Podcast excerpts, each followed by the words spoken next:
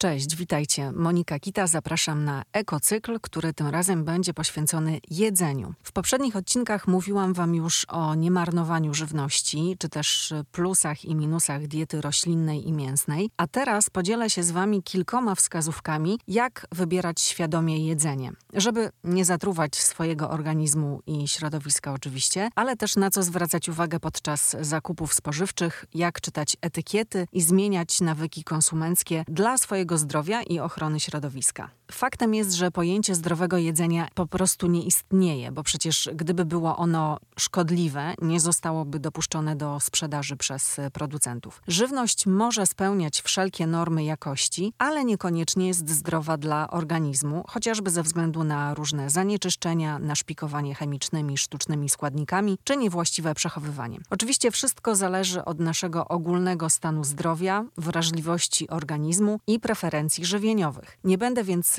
udawać dietetyka czy lekarza, nie będę też podawać uniwersalnych rad, jak i co jeść, żeby być zdrowym, bo takich wskazówek po prostu nie ma, ale postaram się Was uświadomić na temat właściwych wyborów zakupowych, bo przecież wiedza to podstawa. Najzdrowsze są produkty roślinne, czyli owoce i warzywa, które są bogatym źródłem przeciwutleniaczy. Ważne jest, żeby były świeże i najlepiej sezonowe.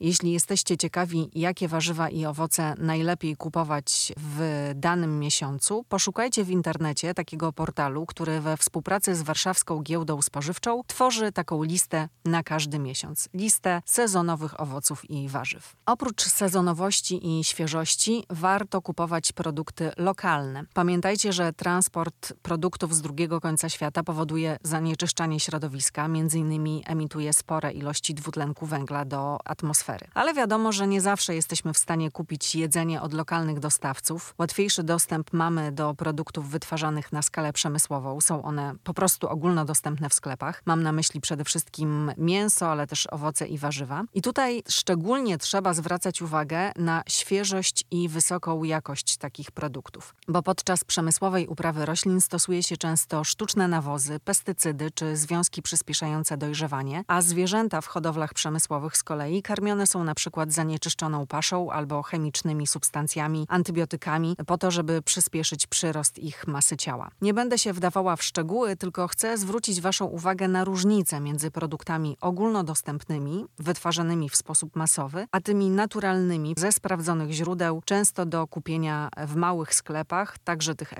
ekologicznych, czy też dostępnych na półkach ze zdrową żywnością. I faktem jest, że w wielu przypadkach są to produkty droższe, ale także dlatego, że nie są one tak często wybierane i kupowane przez nas konsumentów. Jeszcze raz podkreślę, że nasze codzienne wybory konsumenckie mają wpływ na dostępność i jakość produktów w sklepach. Wrócę jeszcze do owoców i warzyw, które, tak jak wspomniałam, są najzdrowszymi produktami, ale żeby nam nie zaszkodziły, warto je oczywiście przed spożyciem dokładnie umyć. Zdradzę Wam wskazówkę, w czym myć owoce i warzywa, żeby pozbyć się szkodliwych bakterii i pestycydów. Można je wypłukać w kwaśnej mieszance, najlepiej przez około 2-3 minuty. Do pół litra wody wlać pół szklanki octu, winnego albo jabłkowego, albo do wody wsypać 2-3 łyżki kwasku cytrynowego. To jest właśnie sposób, sposób na pozbycie się bakterii z owoców i warzyw, a pestycydy można usunąć, gdy opłuczecie warzywa i owoce w odczynie alkalicznym, czyli w roztworze wody z sodą w proporcji 1 litr wody i 1 czubata łyżka sody. Na koniec owoce trzeba oczywiście wypłukać w misce z czystą wodą, którą można potem wykorzystać do podlewania kwiatów. Jest jeszcze inny sposób na pozbycie się zanieczyszczeń z warzyw i owoców, to moczenie ich przez około 10 minut w mieszance wody ze szklanką octu i trzema łyżkami soli. Potem też pamiętajcie, żeby wypłukać je w czystej wodzie i oczywiście zjeść albo przetworzyć. Na co jeszcze warto zwracać uwagę podczas zakupów? Na pewno trzeba czytać etykiety, a dokładnie skład wybranego produktu. Im krótszy,